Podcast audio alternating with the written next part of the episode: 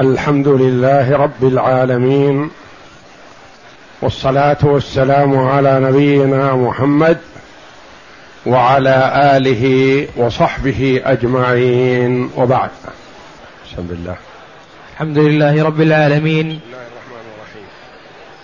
بسم الله بسم الله الرحمن الرحيم. الحمد لله رب العالمين. والصلاة والسلام على أشرف الأنبياء والمرسلين نبينا محمد وعلى آله وصحبه أجمعين. باب الوارثات من النساء. قال الناظم رحمه الله والوارثات من النساء سبع لم يعطي لم يعطي أنثى غيرهن الشرع بنت وبنت ابن وأم مشفقة وزوجة وجدة ومعتقة والأخت من أي الجهات كانت فهذه عدتهن بانت. قول المؤلف رحمه الله تعالى باب الوارثات من النساء. ذكر اولا الوارثين من الرجال. ثم عقب بعد هذا بذكر الوارثات من النساء. فقال والوارثات من النساء سبع. لم يعط انثى غيرهن الشرع. يعني الإسلام جعل الوارثات من النساء سبع. وهذا على سبيل الاختصار وعلى سبيل البسط عشر أو إحدى عشرة.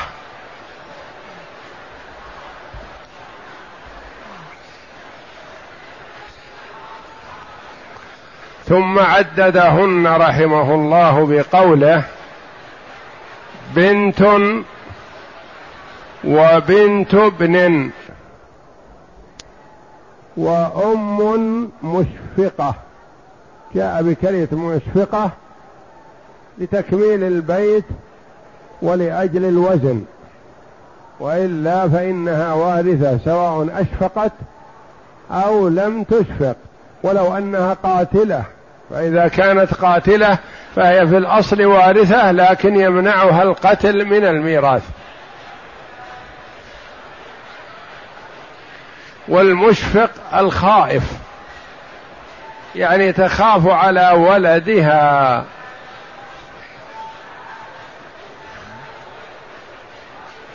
وزوجة وجدة ومعتقة. هذه ست ثلاث في البيت الأول وثلاث في البيت الثاني.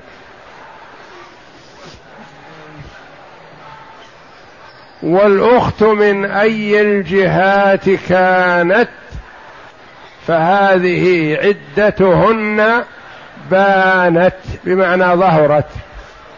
ظهرت وزال الخفاء بنت وبنت ابن وأم مشفقة هذه ثلاث. وزوجة وجدة ومعتقة هذه ثلاث. والأخت من أي الجهات كانت سواء كانت من قبل الأب أو من قبل الأبوين أو من قبل الأم. فهذه عدتهن بانت. هذه سبع على سبيل الاختصار. سبع اثنتان من أعلى أصول. واثنتان من أدنى فروع. وواحدة حواشي. واثنتان أجنبيات.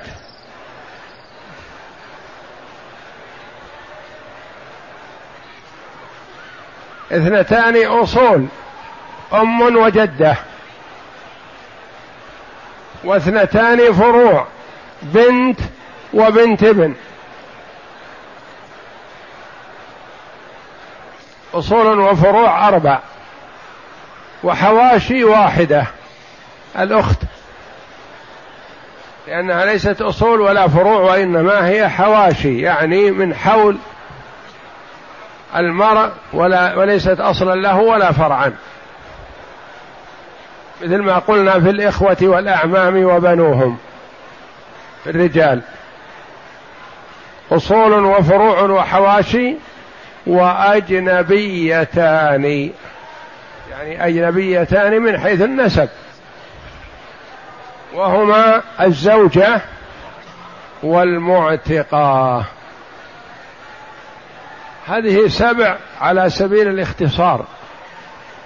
كيف نقول على سبيل البسط عشر أو إحدى عشرة عندنا الحنابلة إحدى عشرة.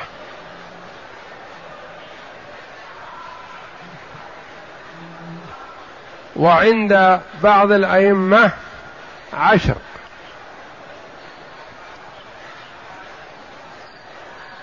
عندنا يرث ثلاث جدات.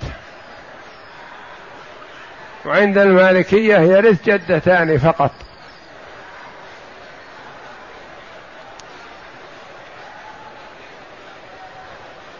كيف تكون أحد عشرة؟ إذا أضفنا جدتين مع الجدة الموجودة في البيتين اثنتان وأضفنا الأخوات اثنتين مع الأخت قلنا أخت والأخت من أي الجهات كانت؟ أضف معها اثنتين لأنها قال أخت وسكت.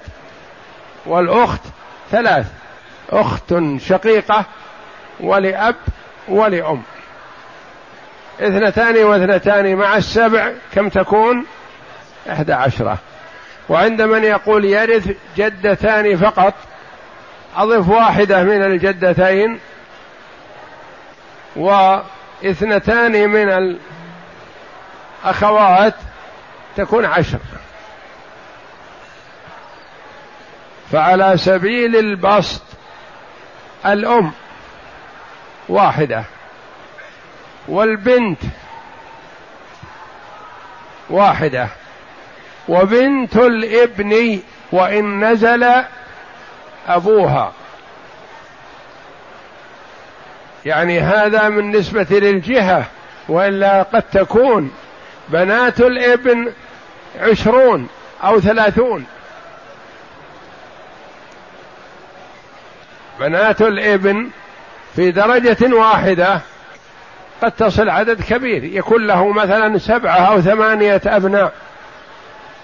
ماتوا كلهم في حياة أبيهم.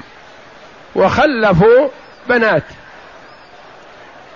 فلهذا سبع ولهذا ثمان ولهذا عشر تصل إلى ثلاثين.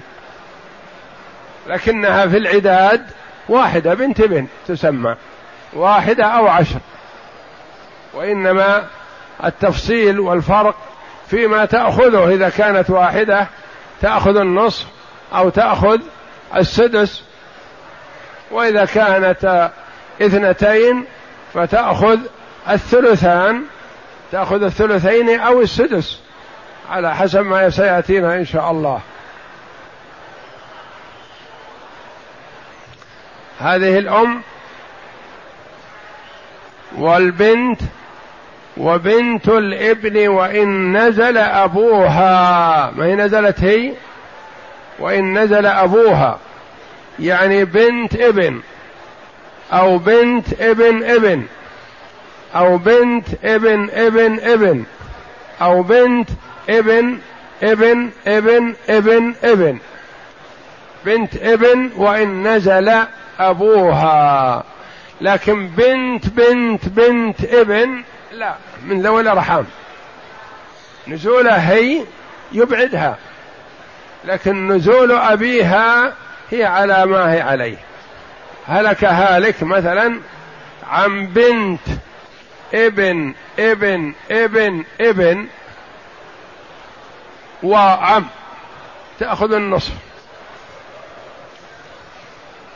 لكن بنت بنت بنت بنت بنت ابن. ما تأخذ شيء من ذوي الأرحام وإن نزل أبوها. انتبه معنى كلمة وإن نزل أبوها. ما نقول وإن نزلت؟ الابن نقول وإن نزل. ابن ابن ابن ابن ابن. وإن نزل. لكن بنت الابن وإن نزل أبوها.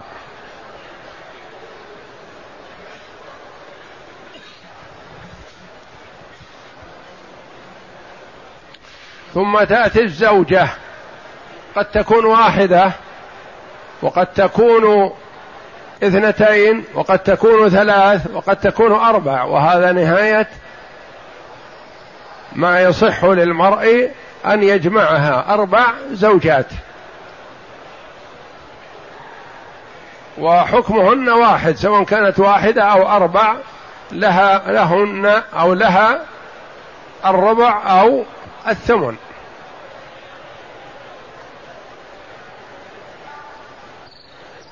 والجدة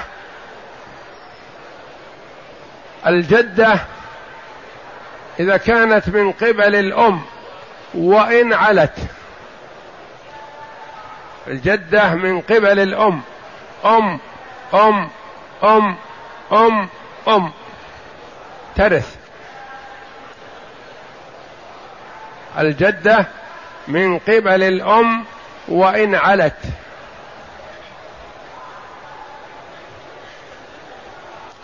جدة من قبل الأب.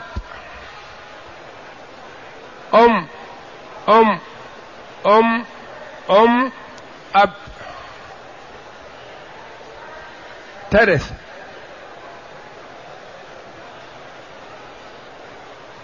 أم أب الأب. هذه محل الخلاف. أم أبي أب. عدد الأم ما في إشكال لكن المدلى به أم أبي أب فقط. أم أبي أبي أب هذه لا ما ترث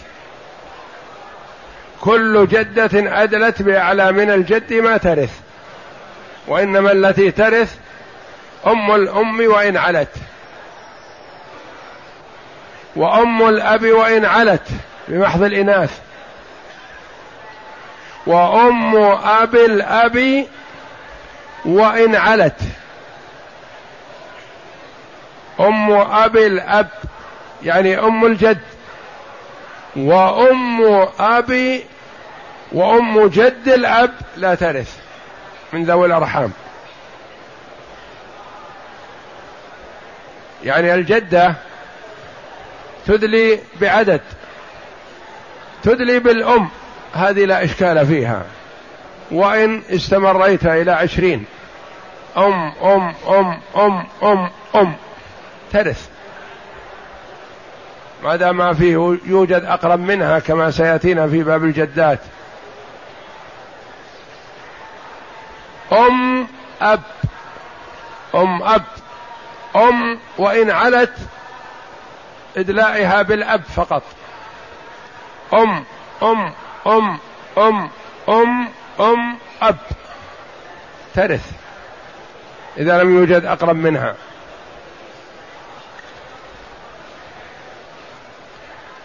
أم أم أم أبي أم. انتبه.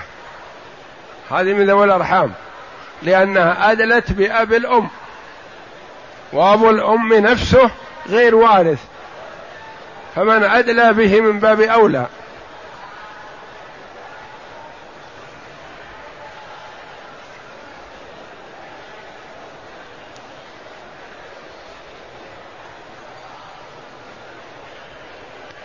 أم أب الأب.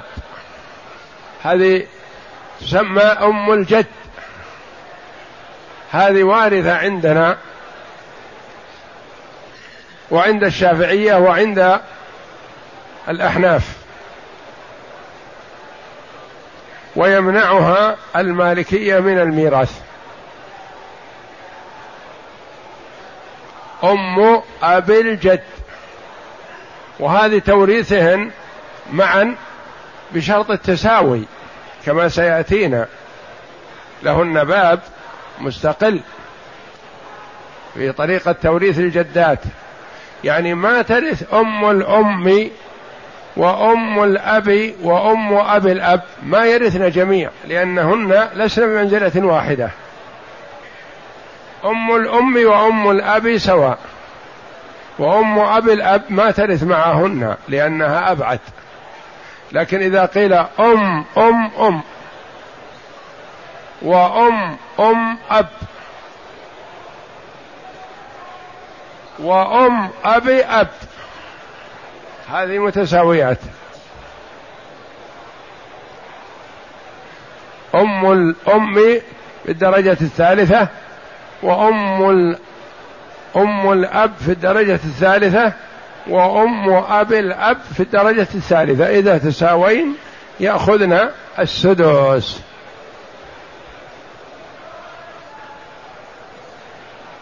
ومعتقة معتقة بنفسها. وليس في النساء طرا عصبة إلا التي منت بعتق الرقبة. يعني امرأة أعتقت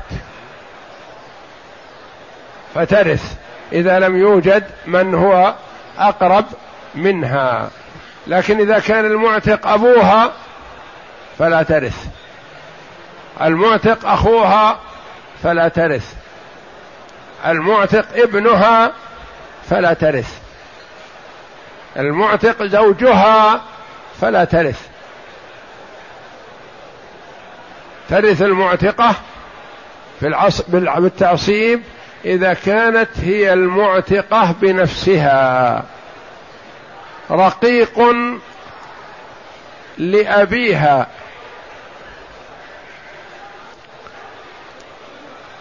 فورثت رقيقين يعني أبوها عنده أرقة فكان نصيبها من أرقة أبيها وهم أرقة نصيبها ثلاثة. فاعتقت واحد. وباعت الثاني.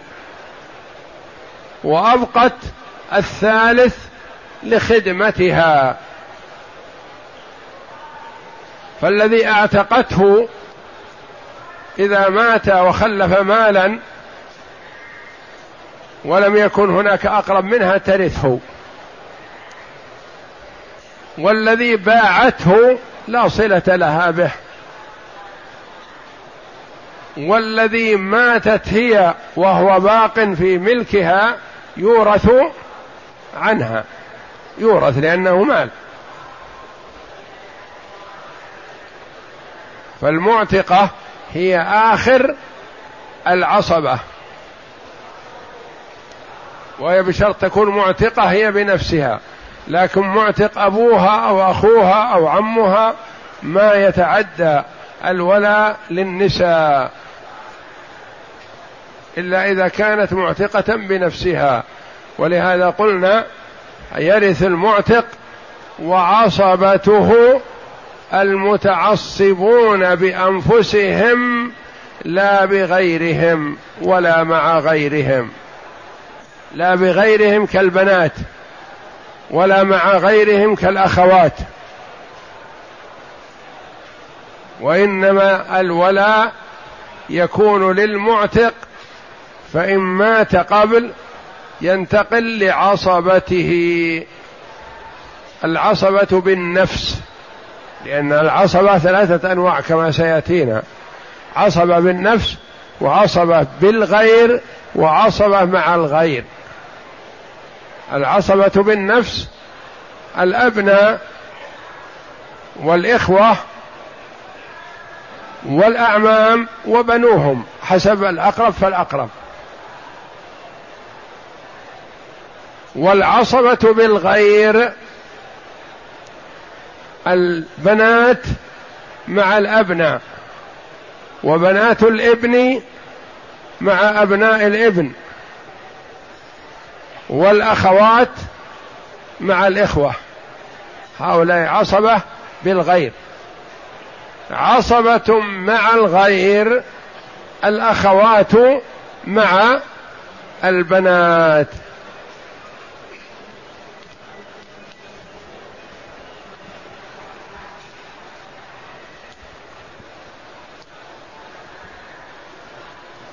وزوجة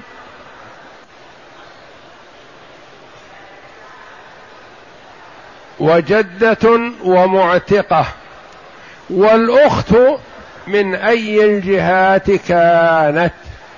سواء كانت أخت شقيقة ترث. أخت لأب ترث. إذا لم يوجد من يمنعها. أخت لأم ترث. إذا لم يوجد ما يمنعها. هذه هذا العدد بصرف النظر عن الحجب. فهذه ممكن أن ترث وممكن أن يحجب أكثرهن. حرام على من لم يعرف باب الحجب أن يفتي في الفرائض.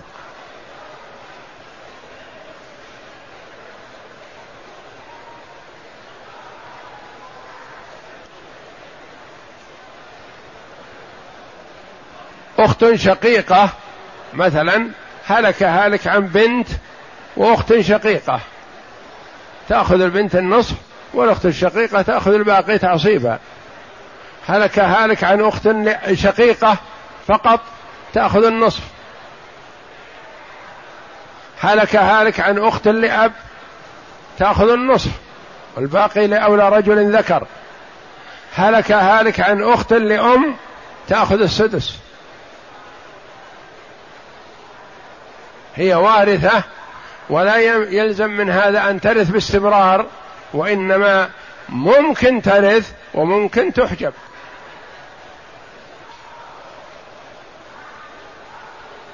إذا اجتمع السبع أو العشر أو الإحدى عشرة من تورث من هؤلاء؟ عندك الجدات ثلاث والأخوات ثلاث والأم والبنت وبنت الابن والزوجة والمعتقة. جاء سواء حضرنا مجلس القضاء. كل واحدة تريد نصيبها. تقول ذكرت في أبيات الرحبية. أني أرث. فأنا أريد نصيبي. إحدى عشر امرأة. وربما, بعضهن يكون متعدد. اللي يقبل العدد؟ الأم ما يقبل إلا واحدة.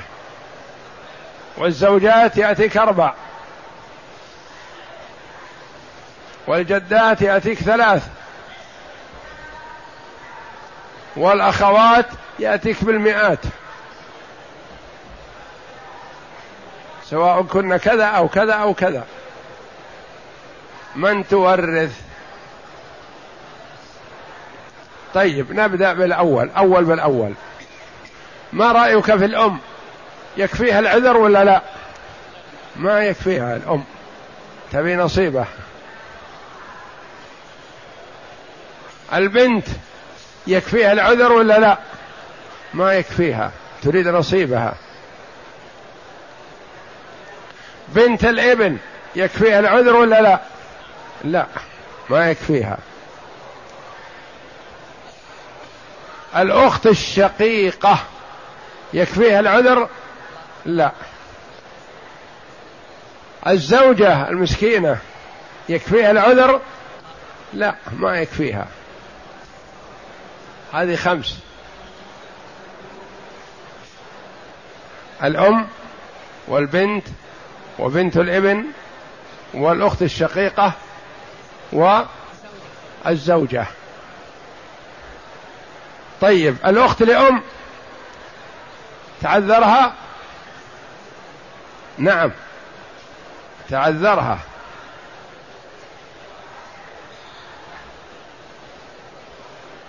الأخت لأب؟ نعم تعذرها.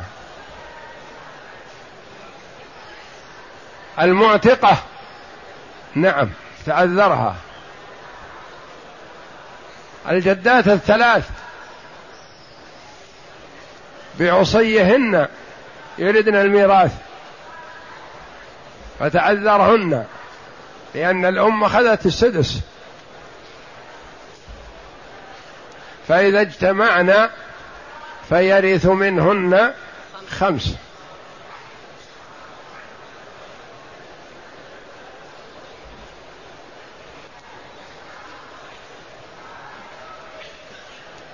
وإذا اجتمع الرجال والنساء إحدى عشر وخمسة عشر ستة وعشرون جاءوا يريدون نصيبهم. الأب ما يتعدد والابن يتعدد والبنات يتعددن والإخوة يتعددون أكثر. والأعمام وبنوهم والزوجات يكن أربع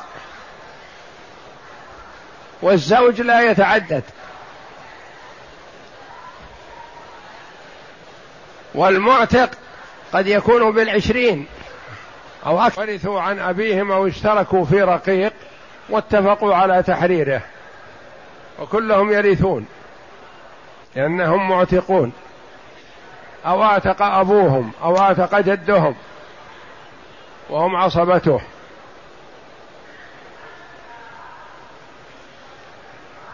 وربما يمتلئ المسجد ممن يريد منك الميراث. الرجال والنساء المذكورون. من تورث منهم؟ نقول نبدأ بالأقرب بالأقرب والأهم بالأهم. ننظر. ننظر من حيث الأصول اولا. الأب يكفيه العذر ولا ما يكفي؟ لا ما يكفي ولا تستسيغ أنك تتعذر. الأب ما تعطيه من تركة ابنه ابدا. نبدأ بالرجال. الأب والابن يكفيه العذر البكاء يكفيه عن على أبيه؟ لا. لابد يأخذ نصيبه. والزوج يكفيه العذر؟ لا. ما يكفي. هؤلاء لابد يرثون. يرث غيرهم من الرجال؟ لا. ثلاثة. ثم نلتفت للنساء. الأم يكفيها العذر؟ لا. البنت يكفيها العذر؟ لا. الزوجة إذا كانت زوجة والميت زوج يكفيه يكفيها العذر؟ لا. إذا نقول يرث الأب والابن والبنت الأب والأم والابن والبنت وأحد الزوجين. الأب والأم والابن والبنت وأحد الزوجين. ما يرث الزوجان معا. فإذا اجتمع الرجال والنساء ورث منهم خمسة والبقية لا ميراث لهم.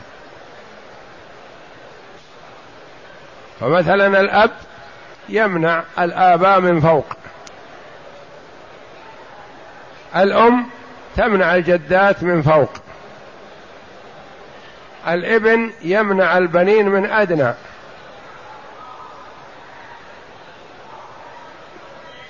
والبنت مع أخيها.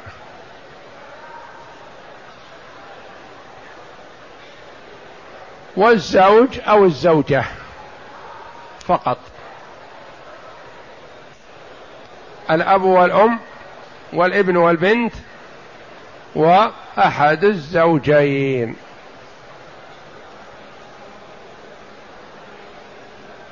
وتقدم لنا أنه إذا انفرد الرجال فقط فيرث الأب والابن والزوج.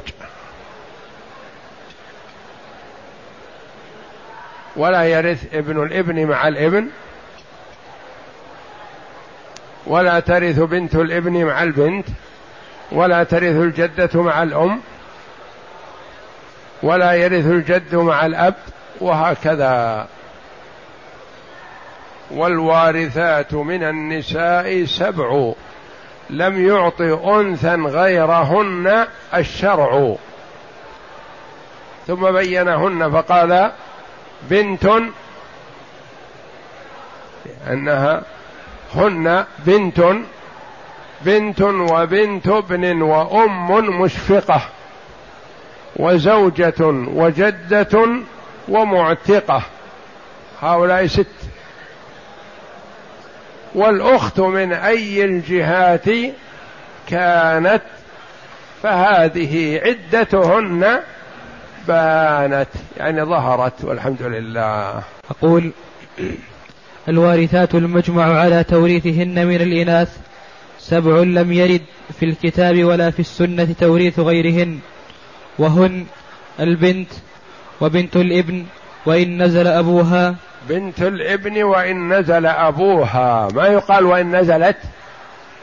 نزل أبوها يعني إبن بنت إبن إبن إبن إبن. نعم. والأم والزوجة. والجدة على تفصيل فيها والمعتقة. وراك الزوجة والأم والزوجة. والأم والزوجة والجدة على تفصيل فيها. على تفصيل فيها الجدة. الجدة من قبل الأم وإن علت. من قبل الأب وإن علت بمحض الإناث. من قبل أب الأب هي التي في محل خلاف. وكل جدة أدلت بأب بأب بين أنثيين فإنها لا ترث. أدلت بأب بين أنثيين هي إحداهن فإنها لا ترث. فإذا لا يرث من الجدات إلا ما كان من طريق الأم. من طريق الأب. من طريق أب الأب. لأن الجدات يكن أول الأمر اثنتين. ثم يتشعبن بكثرة. أول شيء أم أم وأم أب فقط. أم أم وأم أب. ثم كلما على الدرجة كثرنا. فيأتي من قبل الأب عدد كبير ومن قبل الأم عدد كثير ومن قبل الجد عدد كثير ومن قبل أم أب الأم وأب الجد وغيرهم. كلهن جدات من حيث المحرمية من حيث النسب لكنهن لسن وارثات. ما يرث منهن إلا اثنتان أو ثلاث. على التفصيل. نعم. والمعتقة والأخت من أي جهة كانت سواء كانت شقيقة أم لأب أم لأم. ووصفه الأم بقوله مشفقة لا يخفى ما فيه من المناسبة وتوطئة لقوله ومعتقة لأجل القافية. لأجل القافية. وإلا يعني مشفقة ولم تكن مشفقة. نعم. وقوله عدتهن بانت أي ظهرت. ظهرت. وهذه طريقة الاختصار. وعدة وعدتهن بطريق بطريق البسط عشرة. البنت وبنت الابن والأم والجدة من قبلها. والجدة من قبل الأب والأخت الشقيقة والأخت لأب والأخت لأم والزوجة والمعتقة. هذه عشر وأحدى عشرة إذا قيل أم أبي الأب يعني أم الجد هذه جدة. وهذه التي فيها محل خلاف. أقسم هلك هالك عن أب وإبن. أب وابن. من ستة. للأب السدس فرضا والباقي للابن تعصيبا. هلك هالك عن أب وابن ابن. من ستة. للأب السدس والباقي لابن الابن تعصيبا. هلك هالك عن أخ شقيق وعم لأب. المال للأخ الشقيق وليس للعم شيء لأن الأخ أقرب. هلك هالك عن أم وابن. المسألة من ستة للأم السدس وللابن الباقي تعصيبا. هلك هالك عن أم وابن ابن. من ستة للأم السدس والباقي لابن الابن تعصيبا.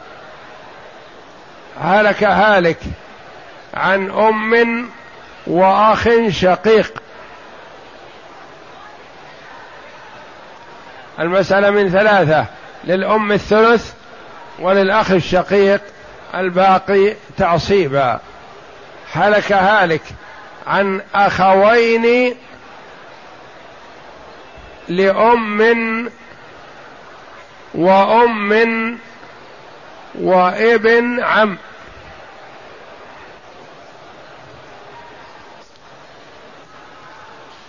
أين أحفاد زيد؟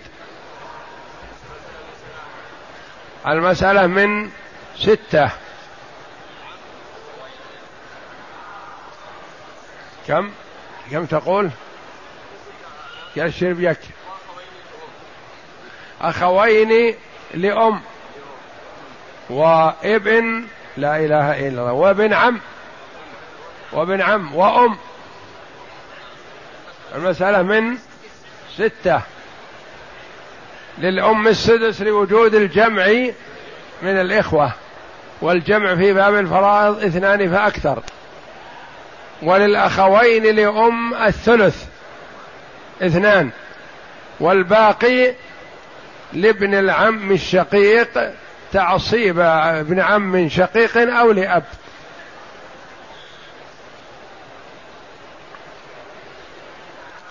هلك هالك عن أم وبنت ومعتقة. أم وبنت ومعتقة. المسألة من ستة. للأم السدس واحد. لوجود الفرع الوارث. وللبنت النصف ثلاثة.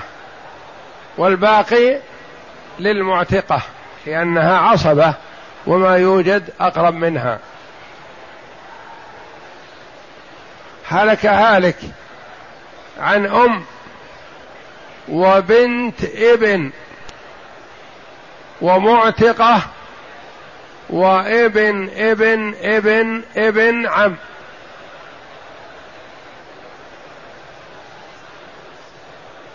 المسألة من ستة. للأم السدس واحد لوجود الفرع الوارث. ولبنت الابن وإن نزلت نزل أبوها لها النصف. والباقي عندك معتقة وابن ابن ابن ابن عم. لابن ابن العم لأن المعتقة هي آخر العصبات.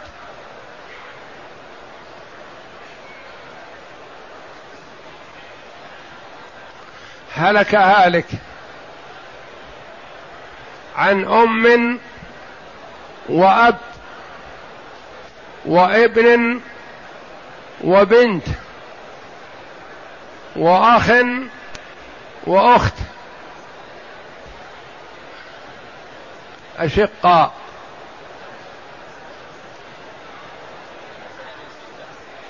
المسألة من ستة. للأب السدس وللأم السدس والباقي للابن والبنت وليس للإخوة شيء. لأن الإخوة يحجبهم الإبن من ناحية ثم يحجبهم الأب من ناحية أخرى.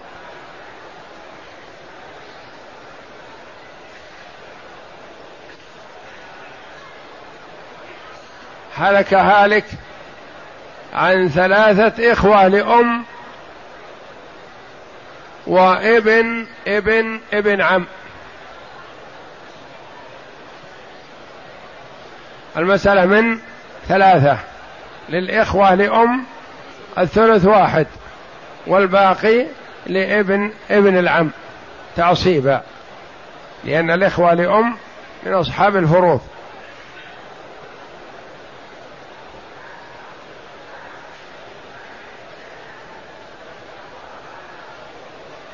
هلك هالك عن أم وبنت وبنت ابن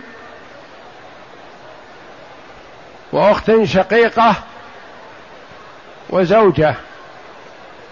النساء اللاتي قلنا يرثن إذا اجتمعنا. أم وبنت وبنت ابن وأخت شقيقة وزوجة.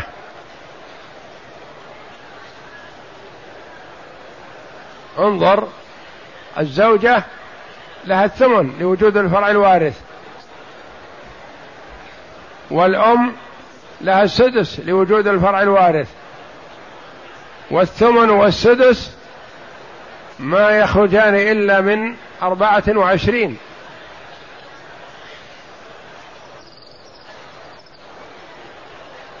لأن الاثنى عشر لها سدس لكن ليس لها ثمن.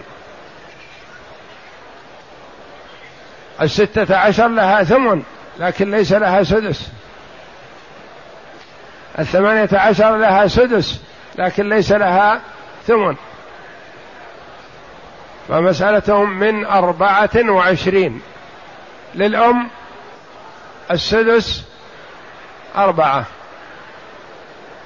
وللبنت النصف اثنى عشر مع الأربعة ستة عشر. ولبنت الابن السدس تكملة الثلثين أربعة. أربعة مع ستة عشر تكون عشرين. وللزوجة الثمن ثلاثة ثلاثة وعشرون. وللأخت الشقيقة الباقي واحد من أربعة وعشرين. من مخرج القيراط عطها قيراط. هلك هالك. عن ثلاث جدات وثلاث أخوات متفرقات.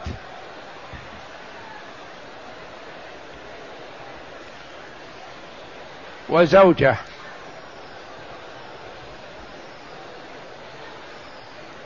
ثلاث جدات وثلاث أخوات متفرقات. وزوجة.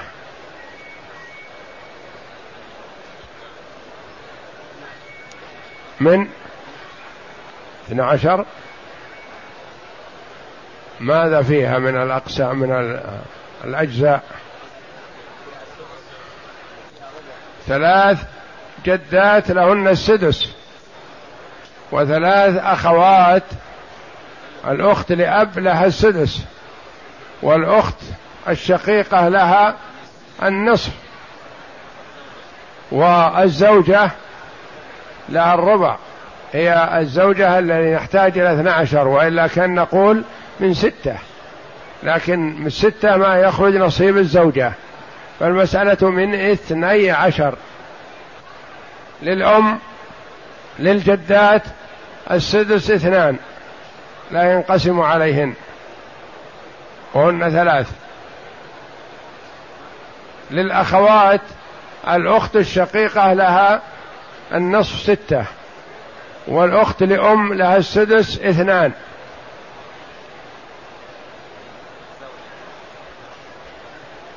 والعاصب الزوجة لها الربع ثلاثة. كم يبقى؟ ما بقي شيء.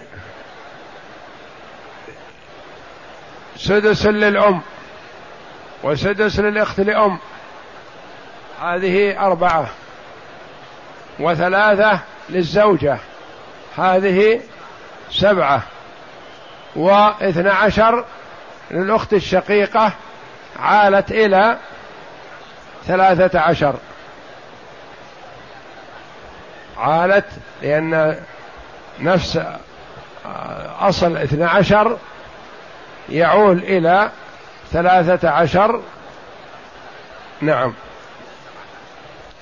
هلك هالك.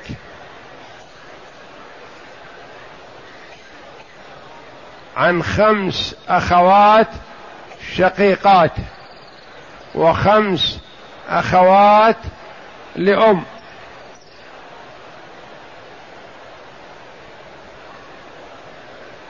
فقط. خمس أخوات شقيقات وخمس أخوات لأم. المسألة من ثلاثة. للأخوات الشقيقات لهن الثلثان اثنان. وللأخوات لأم الثلث واحد. ثم تصحح بعد هذا. أما أصلها فهي من أصل ثلاثة. والله أعلم. وصلى الله وسلم وبارك على عبده ورسول نبينا محمد وعلى آله وصحبه أجمعين.